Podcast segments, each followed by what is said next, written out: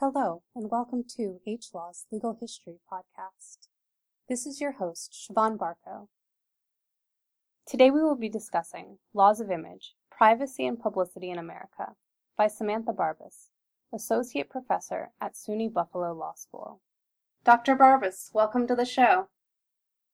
Thank you very much for having me on the show. Could you begin the interview by saying a few words about yourself? Your background, and how you became attracted to studying First Amendment law, American legal history, privacy law, and mass communications law? Sure. Um, I guess my story kind of starts with my decision to go to history graduate school at UC Berkeley. And uh, since my childhood, I'd always been interested in history and culture and entertainment, uh, particularly the history of the film industry since my dad had worked in the film industry in the 1950s and 60s. And when I was in Berkeley, um, down the street from where I was living, there was this great video rental store. This was in the era of VHS tapes. And this store was run by some real movie aficionados. And they had everything going back to the origins of movies in the early 20th century. So I rented these films and I watched them and I became really interested in silent film and films of the so-called golden age of Hollywood in the in the 1930s and 40s. So I became really interested in the relationship between films and their audiences. And this led me to a dissertation on the subject of movie fans between about 1910 and 1950. And that dissertation became a book called Movie Crazy. And that ultimately led into another book, which was a biography of a famous gossip columnist, uh, Louella Parsons, who really kind of invented the genre of the Hollywood gossip column back in the 1920s. And she wrote for the Hearst newspapers for about 40 years. And I think Louella Parsons was really responsible in some ways for the creation of celebrity culture in the U.S. Um, so I went to law school after graduate school and after a few years of teaching in the history department. And I was pretty well versed in film and journalism history, of course. And so in law school, I gravitated towards legal history and I became interested in media law and the history of media law. And as I did this, I began to see that there was a whole side of the history of American publishing that I hadn't covered as a film and journalism historian, and that was the legal side, right? So the legal history of modern American publishing and communications, I found, is a, it's a really rich and important story. Uh, it's one that hasn't been documented and one that I think needs to be told. So that, that's what I've tried to do in some of my work. Would you tell us now how you came to write your current work, Laws of Image? Sure. Um, so when I started doing the history of media law, I was surprised to find that very little had been written about the history of modern libel and privacy law, which have really played uh, such an important role in American politics and culture. And, and just to clarify, when I talk about privacy law, I'm, I'm talking about the right to privacy that can be invoked against the media. So the right to sue the media when it publishes something that's private or invasive or, or humiliating. I'm not talking about privacy in its other legal senses, like a right to make reproductive choices or a right to be free of state surveillance and so on. Um, so in general, I found that scholars who write about libel and privacy tend to focus on the present day, and they also tend to highlight the weakness of American libel and privacy laws compared to the laws that exist in other countries, uh, particularly in Europe. In the U.S., as I'll, I'll be talking about later on, uh, the laws of privacy and libel have been substantially constrained by the First Amendment.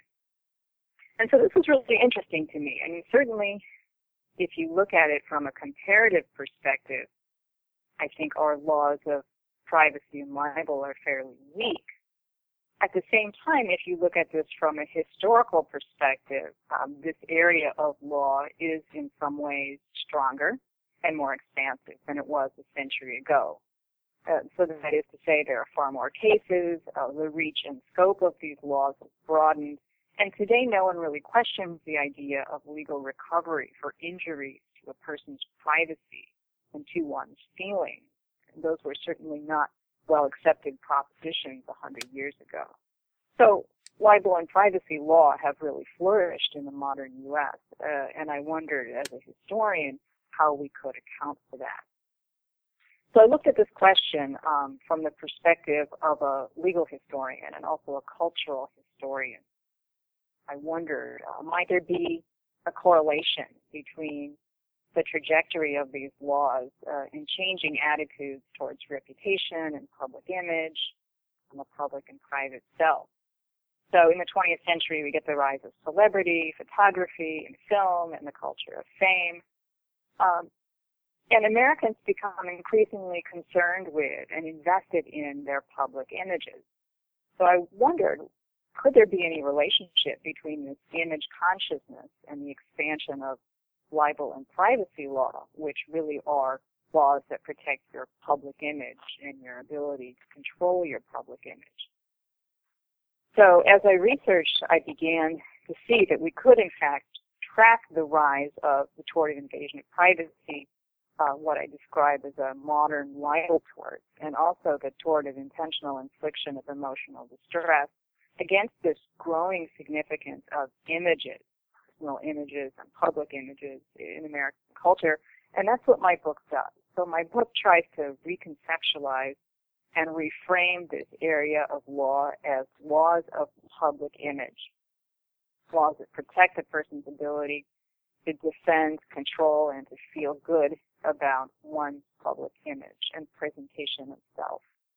So there are a few key players in my story. Um, one of the central players is the law and its formal architects, particularly courts and legislatures. Uh, in my book, I explain how the laws of image developed over the 20th century and how the scope of those laws expanded steadily to reach a range of harms to people's images. Um, the creators uh, and distributors of the mass media are another key player. Um, the media were the most common defendants in personal image lawsuits, uh, and in their own right uh, were important in the making of modern image law.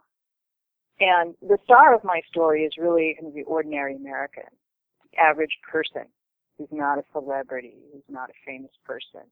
And I see my book as a history of the average American and his struggles to preserve and protect his public image. What I'm trying to do in the book, I think, is to track a sense of popular consciousness. And I illustrate that in the 20th century, a broad range of Americans came to regard their public images not only as social phenomena, as things to be worked out in social interaction, but actually legal entities. So one's public image was something that could be maintained and managed through the use of law and legal institutions. And this legalization of personal image, I believe, marked an important development in the history of the law and also, I think, in the modern history of itself. In what ways is the development of image law part of a broader saga about how Americans became fascinated with, perhaps even obsessed with their personal image. So I, I think it's fair to say that the modern U.S. has been an image-oriented society. And today, as we know, images surround us and besiege us. Images are everywhere, ads, online, throughout the cultural landscape. Uh, we've become very attuned to our looks, impressions, uh, surface appearances. Uh, we're very seduced by images, particularly our, particularly our own personal image. We invest billions of dollars and many hours in our images, um, and stories we tell about ourselves, our cultural myths. Images are the key to prosperity, social acceptance, and, and personal happiness and well-being. Um, and so I argue that the, the 20th century witnesses the rise of, of a cultural attitude in which the self is conceptualized in terms of images. So Americans become aware of having public images and being images. They, they come to see their identities as embedded in the image or persona uh, that one strategically constructs and presents to others. Um, and my my argument is that the law both responds to and contributes to this focus on images and the rise of the image class itself. Uh, by the 1940s, if not earlier, there is a body of tort law, this image law I've been describing, um, that arises to protect a person's public image, his ability to control his image, and his feelings about his image. So tort law becomes kind of a, a venue for or a participant in Americans' concerns with personal image. And I think that the models of, of personhood and identity that are embedded in these laws, uh, in turn, come to shape cultural understanding of the self. What societal changes in the late 19th century led to a rise in surface image crafting? How did this impact the types of things people sued over? Yeah, so my, my story starts in the late 19th century uh, with the, the beginnings of mass publishing in the United States and um, urbanization in this time, and growing audience for the mass media, advances in publishing technology lead to this proliferation of printed material. So in this time, paperbacks and other cheap books uh, began to appear on the market. Popular magazines, such as, as the Ladies' Home Journal, uh, reach a, a mass audience. Newspaper readership increases exponentially between 1870 and 1900. The number of newspapers doubled in this time. So there's this explosion of media, uh, and there's also a transformation in media content. So back in the early 1800s, the, the typical subjects of newspaper coverage were public figures, uh, politicians, public officials, captains of industry, and, and news stories tended to cover their official activities, their public deeds. Well, in the late 19th century, publishers began to realize that human interest stories are more attractive to audiences than dry dramas about the comings and goings of, of public officials and statesmen.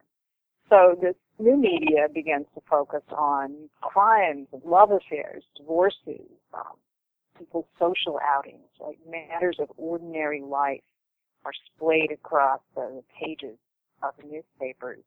Um, and in the 1890s, publishers took this to new heights with yellow journalism, right? Rife with uh, prominent illustrations and detailed coverage of uh, murders and, and, sexual affairs.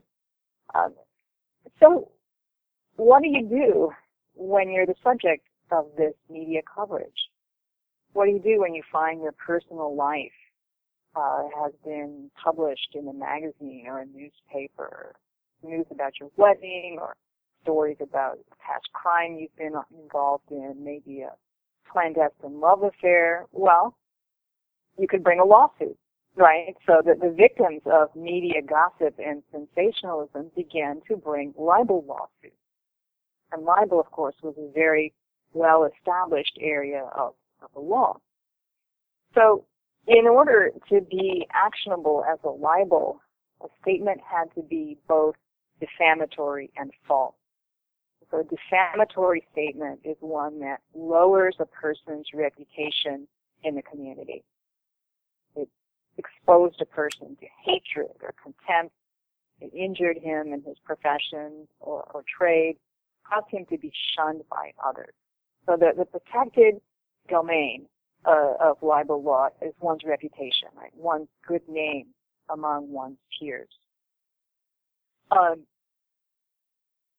so libel law deals with false and defamatory material. What do you do when things that are published about you are embarrassing but true? Or embarrassing to you but don't actually lower your reputation? In other words, don't injure what other people think of you. So the deficiency of libel law, the inability of libel law to deal with true but embarrassing material or embarrassing but non-defamatory material, um, leads to the invention of the right to privacy. In what ways was the right to privacy proposed in 1890? An expression of a nascent image conscious sensibility. Yeah, so the right to privacy, I said, it was a, it was a product of this defect in libel tort, but it was also a consequence of the rise of, of what I describe as the, image conscious sensibility, uh, which I, which is kind of a, a modern sensibility. Um, in small towns and villages, I'd say the early 19th century, a person's social identity was largely a product of, of ongoing interactions with known and familiar community. Uh, a person's social identity or reputation was something that was accrued over time through ongoing contact.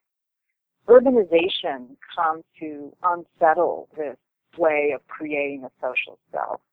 So in the growing cities of the late 19th century, when a person is surrounded by strangers, his social identity becomes more a function of first impressions rather than ongoing contact. So what observers might infer about someone based on, on chance encounters, uh, and glimpses on the street, uh, impressions made in theaters and stores, on railway cars, and, and other other public venues. So surface appearances and first impressions become very important. And people began to turn increased attention to the presentation of self in public. And I suggest that in the cities there was this new image consciousness, this new preoccupation with mastering and perfecting one's social appearance. There was this idea more than ever that a person had to perform one's social identity, right? that one went out in public to see and be seen. Um, and this image consciousness is heightened by new visual technology. Photography was becoming popular in the late 1800s. Uh, visual advertisements encouraged people to scrutinize their appearances and to purchase products that would help them enhance their looks and images. People across the social spectrum uh, were being encouraged to cultivate an attitude towards their bodies and appearances that was strategic and instrumental. People were adopting an external perspective on themselves and seeing themselves as images in the eyes of others. As one historian has written, uh, in the 19th century commercial metropolis, the immediate impressions people made on each other were coming to be seen as the very basis of social existence. So we have this rising image consciousness in this time. Uh, at, the same time, privacy was also beginning to emerge as a major concern for the middle class. And privacy became a concern with the rise of an industrial urban society and the agents of authority and control that came with that, namely bureaucratic governments, mass media, corporations, police forces, um, there was this feeling that the ability to define and own oneself was being impinged upon by these distant institutional forces over which uh, the ordinary person had no oversight or control. And so people begin to worry about invasions of privacy and complain about a loss of privacy. Uh, and one of the most egregious invasions of privacy at the time was the journalistic invasion of one's personal affairs, one's home life. Among the late 19th century middle class, the home was seen as sacred. It was a private sanctuary, a protected space where one could express one's innermost thoughts and feelings apart from the demands of, of the workplace. The home was regarded as kind of a backstage to one's public performance. It was a place where people could drop their front and reveal their true selves. Uh, people were said to have distinct public and private selves. And part, an important part of privacy was the ability to maintain this divide. So if you have a newspaper that's exposing domestic affairs in public view, well, a horrible thing because it brings your private self into public view, right? It's undermining, compromising your public persona. Uh, so privacy then involves the right to self-chosen publicity, the right to choose and create one's public self distinct from one's private self.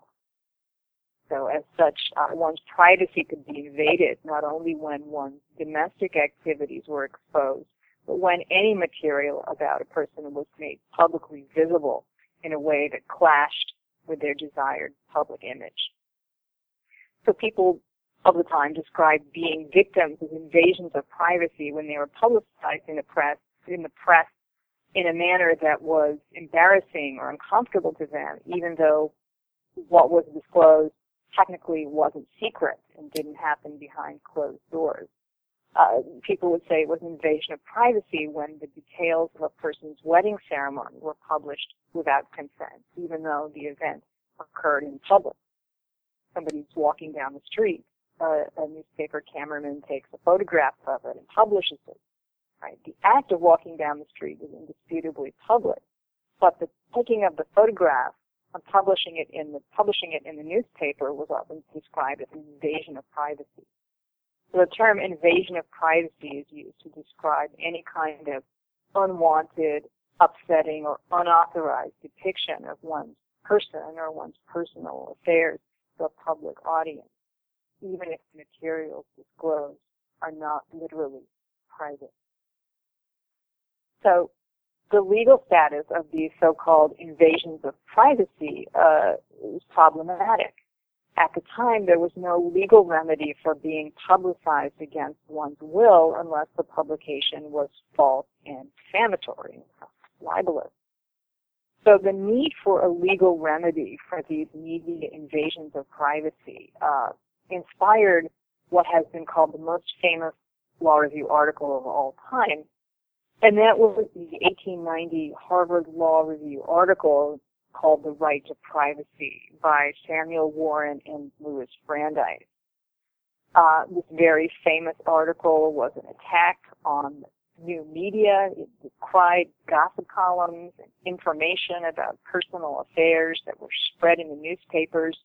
Warren and Brandeis wrote, the press is overstepping obvious bounds of propriety and decency and these authors proposed a common law cause of action that would allow the victims of media invasions of privacy to sue the press and recover damages.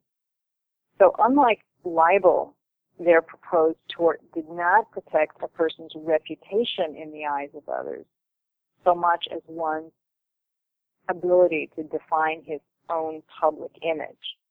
The right to privacy, as they defined it, was the right to keep one's personal affairs out of the public eye and more broadly uh, to determine one's own image without interference from the media. Uh, so under their proposed privacy tort, damages could be recovered for injury to one's feelings. And this was quite a novel development. Uh, the common law had traditionally prohibited recovery for injuries to the emotions in the absence of a, a tangible harm, such as injury to uh, one's property or one's body. Uh, and so the Warren and Brandeis proposal was actually asking for something very forward-looking, recovery for emotional or intangible harm. Uh, Warren and Brandeis described privacy domain as the realm of the soul and the spirit.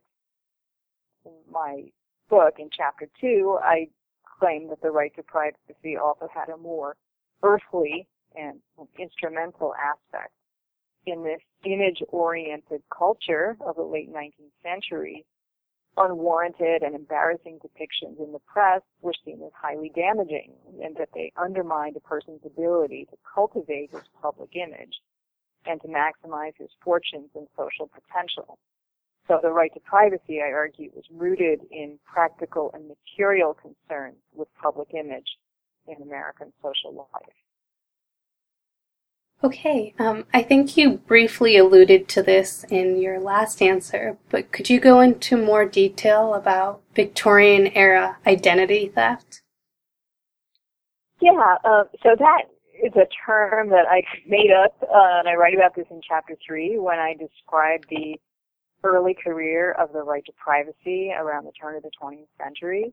And so the right to privacy was initially invented as a remedy for the victims of sensationalistic journalism, but it was actually rarely used in that context, at least in its early years. Um, the right to privacy takes off in American law in a different setting. Uh, the right to privacy was mobilized in cases where people were upset about having their photographs presented to the public in an embarrassing manner. So in particular, individuals whose photographs had been used in advertisements without consent brought suit for invasion of privacy. Uh, and in what was a very common phenomenon at the time, ordinary people just find their pictures randomly in ads for a variety of consumer products. You could wake up one morning and look in a newspaper and find your face in an ad for beauty products or a patent medicine or food uh, items. And the reason for this was that photographs were actually very hard to come by. Uh, photography was still a relatively new technology, and advertisers wanted to use photographs of people in their ads, but they couldn't get the photograph as quickly and as cheaply as they wanted, so they would actually steal photographs uh, from portrait photographers. It was kind of a black market in photographs at the time. And they would run them in ads without the consent of the subject. And this was highly offensive. Uh, advertising for consumer products was regarded as disreputable and even immoral. So these acts of image appropriation were seen as highly upsetting. Um, and so it was in this context, suing over these unauthorized advertising images that the right to privacy began to be recognized in American law. Um, and these plaintiffs in these cases are not suing because they want money. They don't want to be paid for the commercial value of their images. What they're seeking to recover is uh, damages for the emotional harm, the trauma that occurs from being commodified in this way um, the idea that you could make money by selling your picture, the idea of your face as a form of property was kind of repugnant to the Victorian sensibility. So the right to privacy at that time was envisioned as a means to prevent the commercial exploitation of the persona, to kind of preserve a self that was beyond the beyond market forces. Um, of course, this would change dramatically in the 20th century. By the 1950s, the right to privacy is extended to include a right to profit from the commercial exploitation of your image. So the right to privacy comes actually to protect the right to sell your image as property. It's sometimes referred to as a right of publicity. And, the reason for that change, I argue, is that by the 1950s, it's no longer considered shameful, but rather prestigious and a sign of status to have your image in an advertisement. Movie stars began to advertise products. Modeling becomes a prestigious profession. So commercializing one's persona, which used to be viewed as so disreputable that it was unworthy of legal protection, um, by the 50s, this has no stigma whatsoever. Right? So courts began to conclude that everybody has a right to control their images. That includes a right to extract commercial value from them. Okay. Um, I think you again alluded to the answer to this question a little bit earlier, but maybe you can go into more detail. How did the culture of the 1920s heighten the emphasis on public images and the act of image making? So as I explain in, in chapter five of the book, there was this very intense kind of image consciousness that took root in the 1920s. Um, in this time when the strict Victorian moralism was fading away, uh, when consumer culture and mass entertainment was becoming prominent, uh, when advertising and fashion and celebrity and the media become uh, important arbiters of, of values and conduct, there comes to be a heightened focus on images, on buying and selling, on getting and spending, on cultivating good looks and personal charm. One important development that happens in the 1920s is that we see the rise of a consumer economy, right? So the producer economy of the 19th century had been supplanted by this consumer orientation, focus on, on buying and selling. And the first decades of the 20th century see the phenomenal growth of the sales and service industries. So in this sector, uh, work comes to depend less on physical labor than on emotional labor. Success at work requires what uh, sociologist Erving Goffman described as impression management, manipulating your, your looks and your speech and your acts to meet the emotional and psychological demands of customers, clients, and coworkers. Um, the key to success at work is described as salesmanship. The basis of effective selling is creating a positive first impression. Salespeople were told to sell customers on themselves and their personalities as much as they touted the properties of their goods and services. So this idea of salesmanship, selling your personality, comes to be applied to social relations more generally uh, in the 1920s. The efforts of salespeople to sell products to skeptical customers becomes a metaphor for the social struggle waged by every person in an effort to distinguish herself in the faceless modern world, to stand out from the crowd. The body of advice literature developed to address this concern with impression management. And the basic premise was that most people do not have an appealing public persona, but could work hard to cultivate one.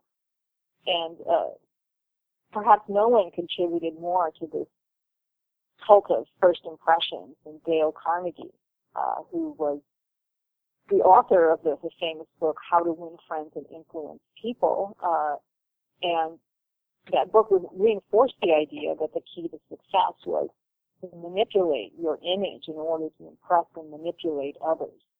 Carnegie held up as a model of social success the stage performer who plotted out every aspect of his routine everything he did, every gesture, every intonation, every lifting of an eyebrow had been carefully rehearsed in advance. Uh, and so in the social drama of one's own life, everyone was expected to perform with that kind of charm and precision. Film stars who exercised meticulous control of their images become role models and icons and the advertising industry, in conjunction with a new field of pop psychology, promise people that they can use conspicuous consumption to achieve a stunning image and stand out from the crowd. Um, advertisements began to preach that one of the most important things in life is to have a good image, a good public image, and to actively shape your image, even more than having an objectively favorable image what becomes important is how you feel about your image.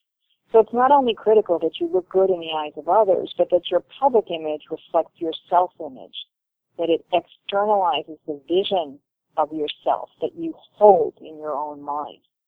So these become the preoccupations of the modern image conscious society. Having a good image, feeling good about your image, feeling in control of your image, being the master of your image. What do privacy rights look like by the mid 20th century? So by the 1950s, um, the tort of invasion of privacy exists in most states. Um, and the, the, restatement of torts, which is um, a you know, very um, esteemed legal treatise, uh, describes the invasion of privacy tort in this way. Um, it says a person who unreasonably and seriously interferes with another's interest in not having his affairs known to others or his likeness exhibited to the public is liable to the other. so by this time, most invasion of privacy suits were brought against the media, so newspapers, magazines, and most of them did not involve publications that were particularly private. So in most of these privacy cases, it's not that the media is exposing uh, what someone does in one's bedroom or one's illness. Most privacy cases involve situations where people had been presented to the public in a way they found misrepresentative or upsetting, even though the activities portrayed weren't especially personal or secret. The number of privacy suits involve photographs of a person taken in public and published without their consent. So in these cases, the law of privacy really has little to do with privacy. We're not talking about an exposure of private life. The right to privacy plaintiffs claimed was a right to not be depicted in a fashion that contradicted their desired self-image, their self-image. So people want to put the, their own spin on their persona. Privacy, the right to privacy, is a right to selective self-exposure. Um, some examples uh, of this kind of privacy suit. Uh, there was a case involving an elderly woman who was a bread vendor uh, on the street, and she sued over newsreel footage that depicted her selling her wares on the streets of New York. She complained that the portrayal of her was foolish and undignified, and therefore an invasion of her privacy.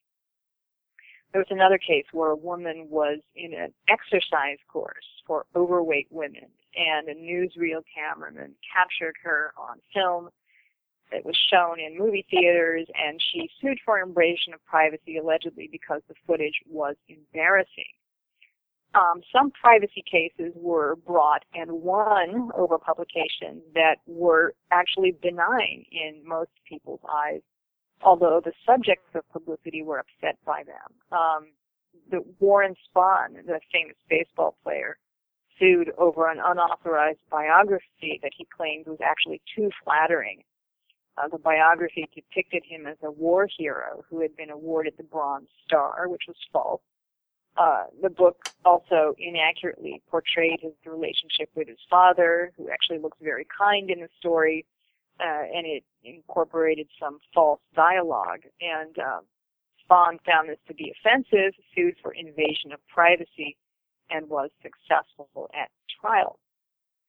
And so I argue that it's only in a culture where people feel possessive and protective of their images that these kinds of misrepresentations, even if benign, will be experienced as serious harm.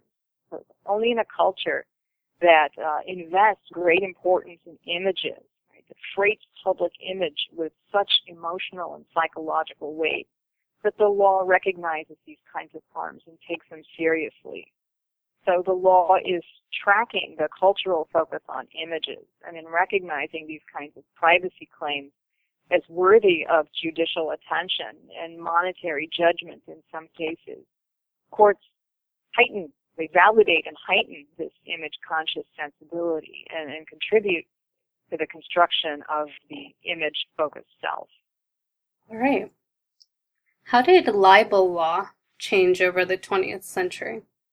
So one big change uh, is that there's a significant increase in the number of libel lawsuits over time. Uh, I'm not saying that people are suing all the time over libel. The number of libel suits is actually very low, uh, so it's not high in any absolute sense. Um, however, uh, the, observers by the 1930s uh, remarked on a growing tendency of individuals to resort to the courts to settle disputes over reputation. Uh, celebrities increasingly bring libel suits as part of their publicity repertoire, right? Celebrities find that libel suits are a great way of promoting their public images and promoting uh, their version of the truth. Um, one of the things I document in chapter six of the book is how defamation law changes to reflect the image conscious sensibility. Um, so by the 1950s, uh, some courts had broadened the definition of a defamatory publication to include statements that didn't necessarily lower a person's reputation, but nonetheless caused them distress and embarrassment. So a publication, in this view, could be defamatory if it tarnished a person's image in his own eyes, causing mental distress. Courts are expanding libel's domain from external, interpersonal relations to include one's self-perception and one's feelings about one's image. Uh, there was a case from the late 1920s where a newspaper published an article on the theory of evolution. Uh, in, in the article, uh, one part of the text read, uh, the gorilla is probably closer to man, both in body and in brain, than any other species of ape now alive. Um, and near that text appeared a photograph of a wrestler, famous wrestler, who was in a wrestling pose. And under it, there was a caption uh, that said the wrestler was not fundamentally different from the gorilla in physique. Um, he sued for quite a large sum, and the jury awarded damages. So it's unlikely that that actually injured his reputation in the community. Right? Nobody probably thought less of him because of this embarrassing article, but it injured his feelings, and a jury sympathized with that, right? and they, they awarded him, I think, twenty-five thousand dollars. So, in some sense, uh, the actions for defamation and privacy were converging. Both were uh, protecting the person's ability to control his public image and, and his feelings about his image. Could you describe the tension between the freedom to define one's own public persona and the freedom to make and distribute images of other people, even if caustic, embarrassing, or unflattering? So what uh, I'm talking about, I think you're referring to um, a, section of the book where I, I talk about conflict between the right to privacy and, and freedom of the press. Right. Uh, and this is a, a conflict that was going to run throughout the entire story, and, and indeed it, it, still exists today uh, quite starkly. So, since the inception of the privacy tort, um, many believed that the right to privacy could not exist alongside freedom of speech. I mean, the privacy tort imposes liability for the publication of true facts. Uh, and Warren and Brandeis and, and a number of courts in early privacy cases were very well aware that there was a potential conflict between privacy and freedom of speech. And so they crafted a privilege within the privacy tort that would exempt the media from liability for invasion of privacy when it published material that was, quote, a matter of public interest or a matter of public concern. Uh, and early courts defined that term very narrowly. So what was a matter of public interest wasn't what the public was interested in, because then gossip and, and sensationalist media would be immune. Um, rather, a matter of public interest was what courts felt the public should be interested in, in its own best interest. Um, by the 1930s and 40s, state courts began to expand the definition of matters of public interest. And this is the same time that the Supreme Court begins to uh, assert a more uh, liberal or civil libertarian interpretation of the First Amendment, granting the press uh, broader rights to publish, broader rights to speakers across the spectrum. So, in this new view of matters of public interest, um, anything that interested the public, whether it be a gossip column or a dramatic account of a crime or some other titillating material.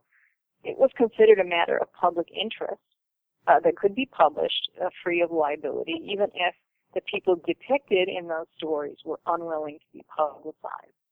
Uh, some courts equated matters of public interest with newsworthy material, and they adopted an expansive definition of the news if something appeared in a publication that professed to be a news outlet, it was by definition newsworthy and a matter of public interest and, and therefore protected from liability for invasion of privacy.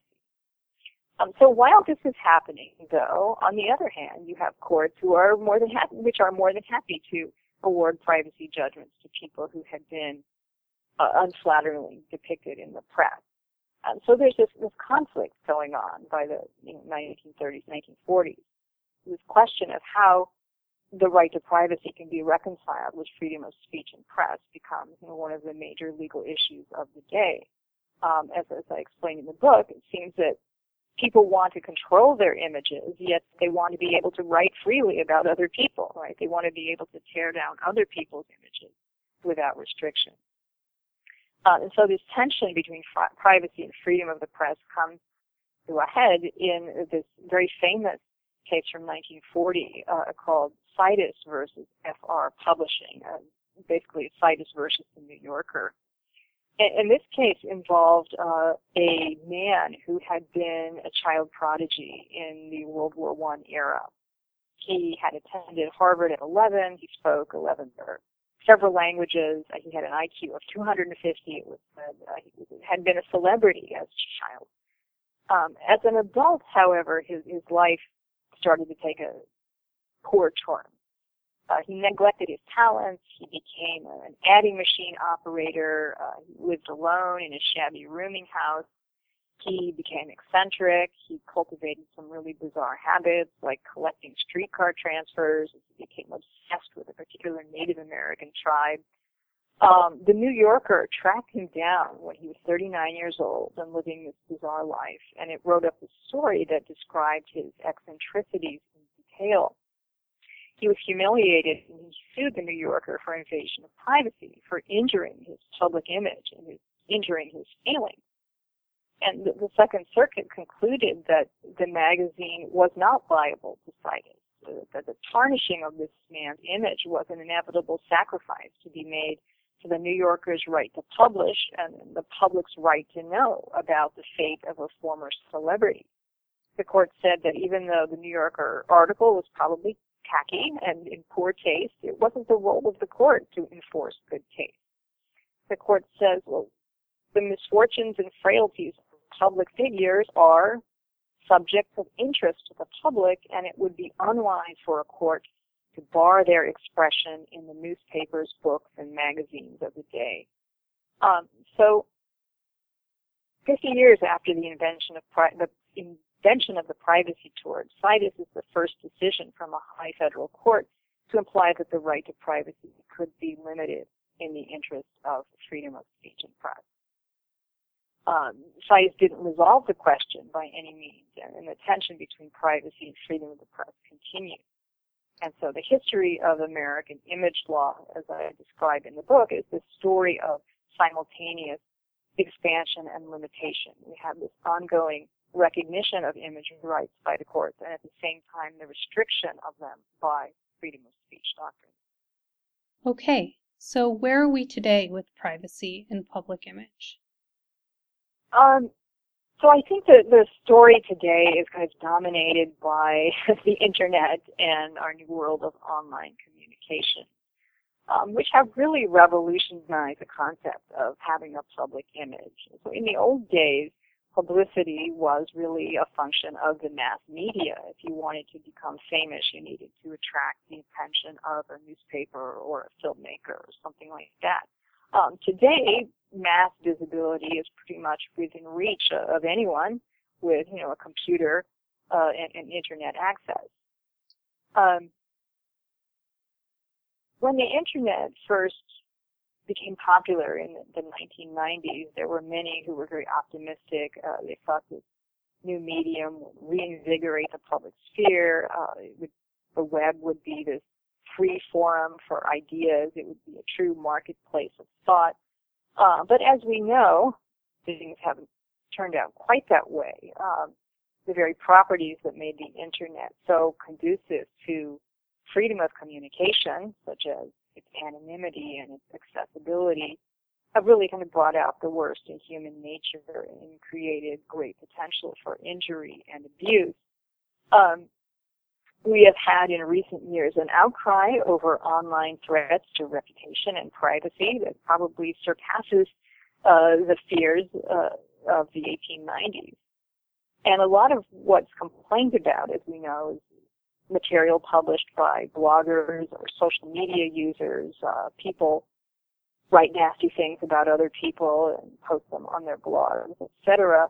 Um, one interesting thing, or one interesting facet of this, I think, is that people complain about invasions of privacy when material that they put online is miscontextualized or used in some way that they don't approve of.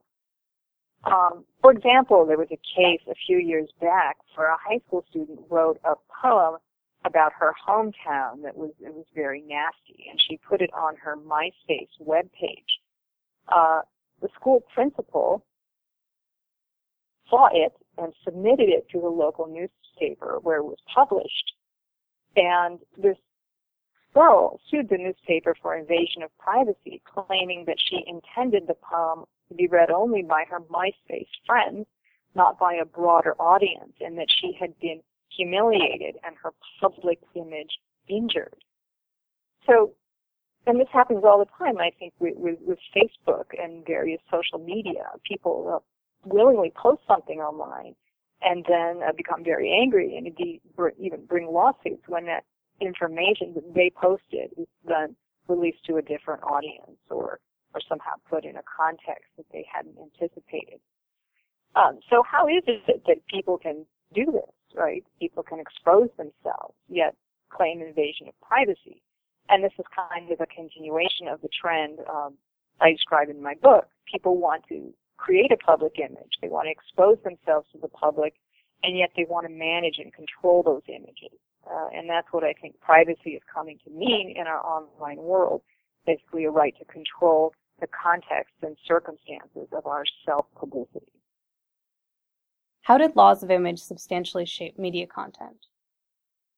Beginning, I would say, around 1900 or 1910, it became a common practice for publishers to have lawyers read all of their copy prior to publication, uh, looking for potentially libelous or privacy invading material, right, to get rid of anything that could be grounds for a lawsuit. Um, and this practice of media self-censorship, as it was, as it was known, um, was a response to rising number of privacy and libel lawsuits in this time. And so I try to emphasize in the book um, these laws of image played and still do play a significant role in determining what appears in the press. How did you tackle telling the story from the perspective of the, of the elusive, ordinary American? So, like I said, I wanted to write about the ordinary person's relationship to public image because so much of the work in this area has focused on celebrities. Uh, it's almost as if scholars have forgotten that we all have public images. But most of us think our images and reputations are valuable, uh, and that ordinary people, actually, not celebrities, bring most of the libel and privacy lawsuits in this country. Um, so how to get at what ordinary people in the past did and, and what they thought uh, is a difficult question, question that historians are always grappling with. Um, for legal historians, the question often is, well, how do we hear the voices of plaintiffs and defendants and other legal parties beyond what appears in official legal texts like court opinions, right? How do we really know why someone sued and what they hope to get out of a lawsuit and, and what beliefs and motivations um, spurred them to press forward with a case? So this often involves archival research, and if we're lucky, we might have access to letters or diaries or other documents that give us a human sense, a human, give us the human side of a case. And uh, when writing my book, I was fortunate to have access to some archival records that helped me gain insight into the meaning of the privacy lawsuits for the plaintiffs in the cases. Um, I had access to extensive correspondence in the Sidis case that I talked about. Uh, another case for which I had archival records was Cason this is a privacy case that reached the Florida Supreme Court in the 1940s. Um, and this case involved the famous author Marjorie Kinnan Rawlings, who was the author of the famous uh, Pulitzer Prize winning novel The Yearling. And in 1942, she wrote a an autobiography uh, that consisted of vignettes of her interactions with people in her local community. she wrote about a woman who was a good friend who was named Zelma. And in real life, this woman, Zelma, was a middle-aged social worker with a fiery temper. Uh, in the book, Zelma appears in a very complimentary manner, but there were a few passages that upset her. Uh, Rawlings had written, Zelma is an ageless spinster resembling an angry and deficient canary. I cannot decide whether she should have been a man or a mother. She combines the most violent characteristics of both. Um, Cason was upset by this portrayal, which she thought depicted her as profane and masculine, and she sued for libel and invasion of privacy. Um, according to the documents and records that we have, she sued in part for vengeance. She was angry and she wanted to make Rawlings suffer by forcing her to defend herself in court.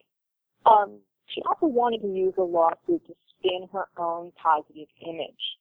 She believed that she was demure, attractive, and feminine. She was not this uh, masculine, uh, angry person that Rawlings portrayed her as, and she thought that a lawsuit would set the record straight. She thought that a trial would be widely covered by the press, which in fact it was, and she could use this trial as kind of a venue for image performance. And indeed, uh, at trial, uh, Cason appeared wearing a blue polka dot dress with a fresh gardenia. She testified that she was gentle and meek and she had never used the Lord's name in vain in her life.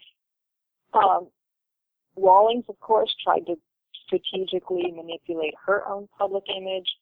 She appeared demure and feminine, defied her admiration for Cason uh, and admiration for the local community.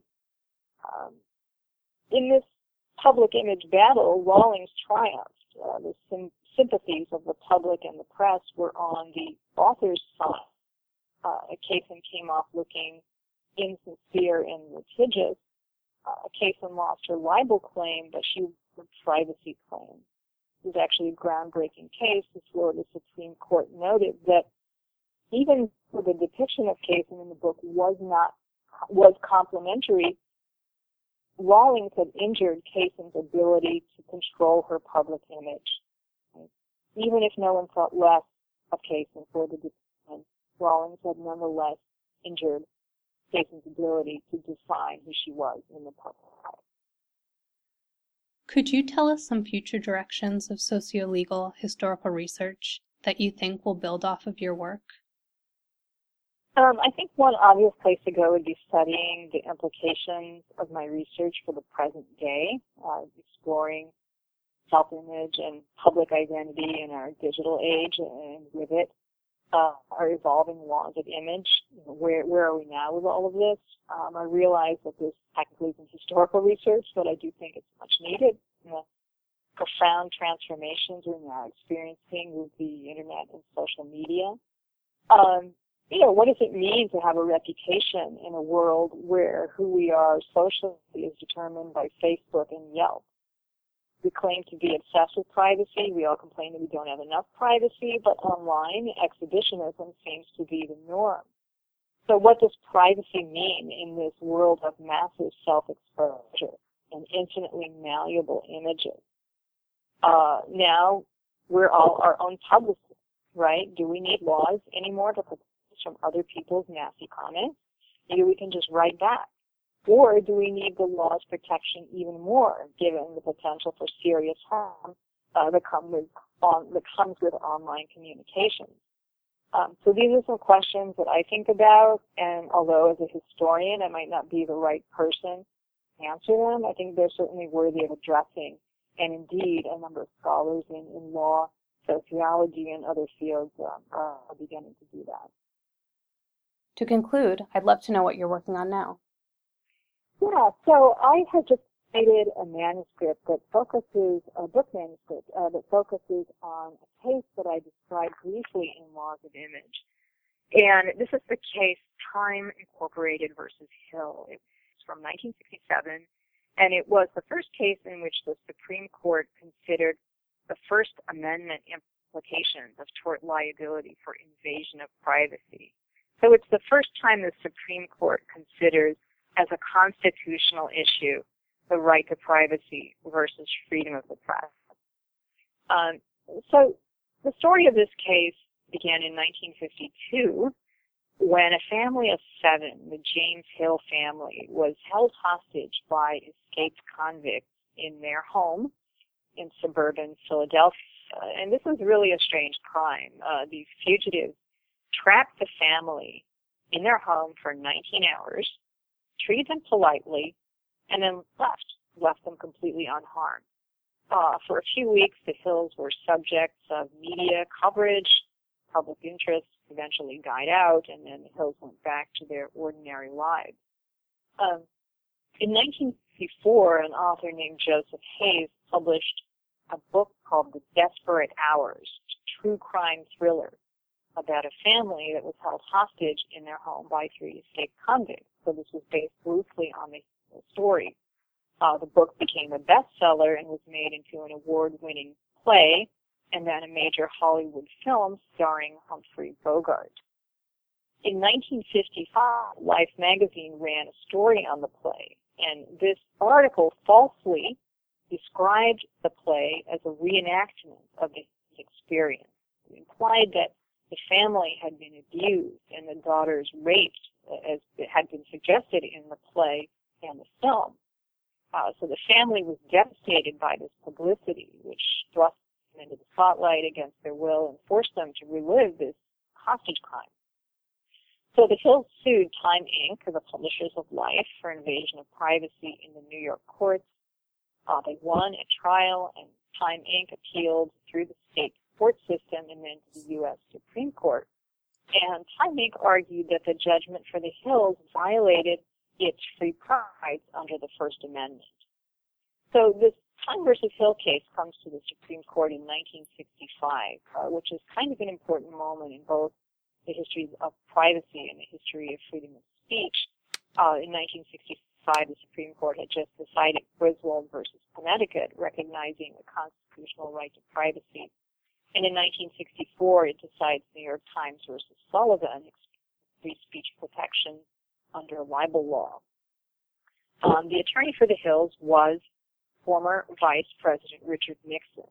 After his failed campaign for governor of California in 1962, Nixon joined a Wall Street law firm uh, that ended up representing the Hills.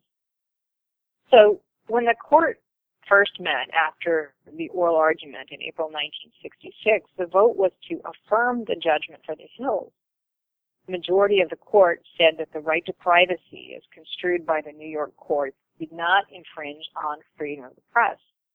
Uh, Chief Justice Earl Warren signed the opinion to Justice Abe Fortas, who wrote a passionate defense of privacy and scathing attack on the media. Fortas said that life's use of the Hill family in this story was irresponsible journalism inflicting needless injury on innocent citizens, and it had no relationship to the purpose of the First Amendment.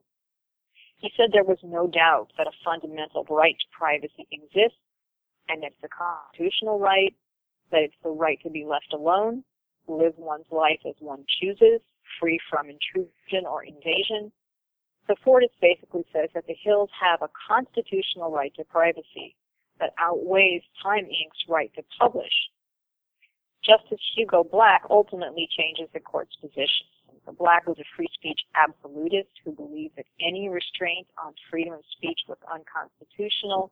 He lobbied the court, which resulted in a switch in votes, and then a new majority voted in favor of Time Inc. And so Justice William Brennan the majority opinion, and he says that the Hills have no reasonable expectation of privacy, at least when it comes to media publicity he says that by being a part of a quote civilized society, we waive our rights to not be publicized in the media. That is to say, none of us have a reasonable expectation to think that we won't be photographed or written about, so long as we're involved in newsworthy matter. And the court defined news very broadly in this case. Um, Brennan rejects Fortas's idea that people have a constitutional right to privacy that can be invoked against the media. And this case, I think, is really kind of the beginning of the end of the right to privacy against the press in the United States.